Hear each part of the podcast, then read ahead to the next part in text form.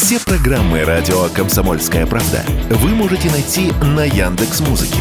Ищите раздел вашей любимой передачи и подписывайтесь, чтобы не пропустить новый выпуск. Радио КП на Яндекс Музыке. Это удобно, просто и всегда интересно.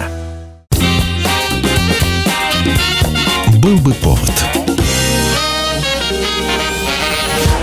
Здравствуйте, я Михаил Антонов, и эта программа «Был бы повод». 6 марта на календаре и рассказ о событиях, которые происходили в этот день, но в разные годы, ждет вас сегодняшней передачи. 1925 год, спустя три года после образования Всесоюзной пионерской организации имени Спартака, а с 24 года имени Ленина, теперь у пионеров появилась и своя газета.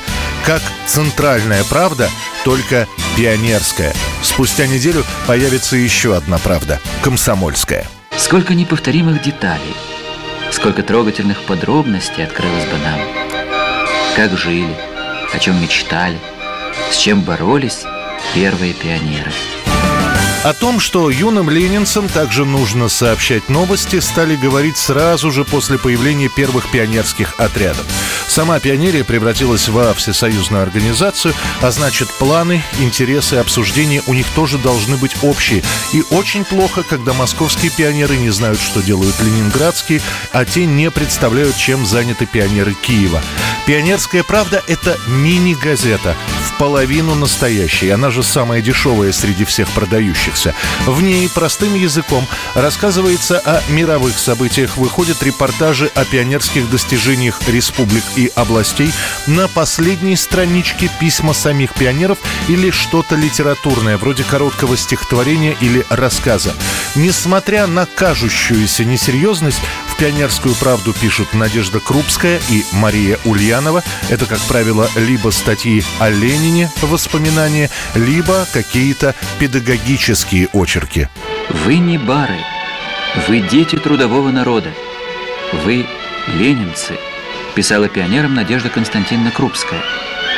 Вы подростки, а подростки уже многое могут сделать, чтобы сообща работать над улучшением жизни. Появляются стихи Маршака и Маяковского, отрывки произведений Островского, Кассиля, Гайдара. Считается, что читать «Пионерскую правду» должен каждый школьник, поэтому и тиражи у газеты растут как на дрожжах. К 1975 году тираж «Пионерской правды» 9,5 миллионов экземпляров.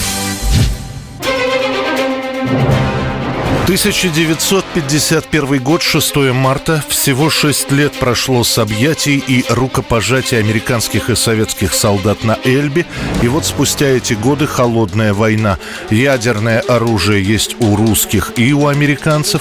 Нас уже назвали империей зла. Создана НАТО. Продолжаются споры вокруг оккупационных зон в Германии. И вот на фоне этого газеты американские выходят с новостями. В США задержана семейная пара – работавшие на русских.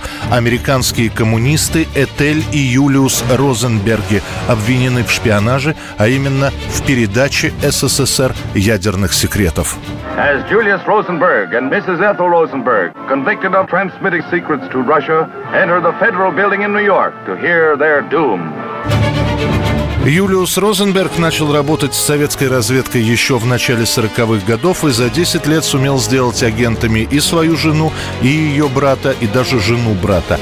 Несмотря на всю конспирацию, их выдал один из связных, и супруги оказались на скамье подсудимых. Процесс решено было сделать открытым. Главные слова обвинителя «Вы отдали красным чертежи смертоносного оружия, которым теперь они нас уничтожат». 6 марта 1951 года начнется процесс, уже через месяц он завершится смертным приговором.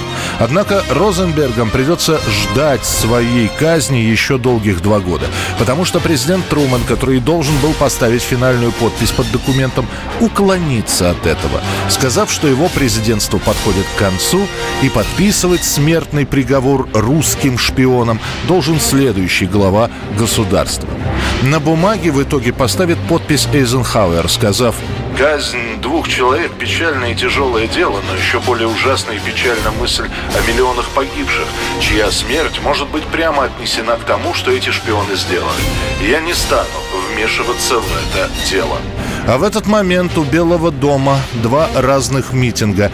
Еврейская община просит помилования. С другой стороны, американская молодежь с плакатами «Шпионы, горите в аду». New-York, and Julius Rosenberg arrives at the federal court to receive sentence for betraying his country's atomic secrets to Soviet Russia.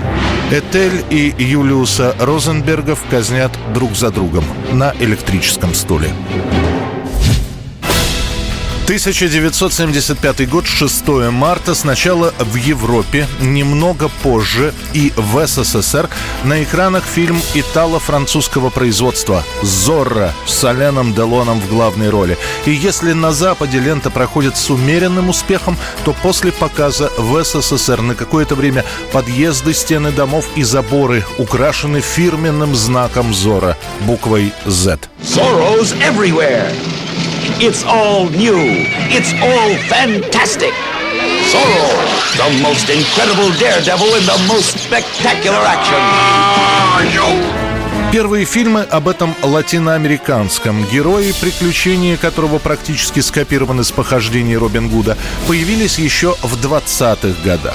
И до появления Делона в этой роли вышло 12 фильмов Азора. На какое-то время о нем забывали, но видя, как раскупаются комиксы с супергероями в США, в Европе решили реанимировать эту историю. На главную роль мексиканского дворянина, который по вечерам надевает маску и становится мстителем Зора, Зорро зовут 40-летнего Делона, который хоть и начинал с костюмного кино, но в последнее время застрял в криминальных лентах и хотел немного разнообразить свою актерскую деятельность. Понимая, что масштабный костюмный фильм в одиночку они не потянут, французы зовут итальянцев. В итоге появляется двухчасовое неплохое приключенческое кино, которое хоть и окупится в прокате, но сенсацией не станет. А вот в СССР Зорро примут куда теплее, чем на родине. Уэрто рассчитывал, что я попытаюсь отбить вас на улице, а я тем временем пробрался сюда, чтобы подготовить побег. Главные трудности впереди, но, слава богу, вы не испугливых. В 1976 году Зорро продублируют на русский язык, минут на 15 подсократят и выпустят на экраны. По итогам года Зорро обгонит многие советские фильмы и станет одним из лидеров проката. 1992 год, но продолжают подводиться итоги прошедшего 91-го. Уже розданы Грэмми, нашел своего обладателя Оскар, и вот одним из последних раздает свои награды журнал Rolling Stone. Редакторский выбор и выбор читателей совпадает. Приз за лучший альбом года 91-го получает американская группа R.E.M. за пластинку Out of Time. Кроме того, R.E.M. называют артистами года, а сингл с альбома Losing My Religion и видео на эту песню также признаются лучшими. Oh.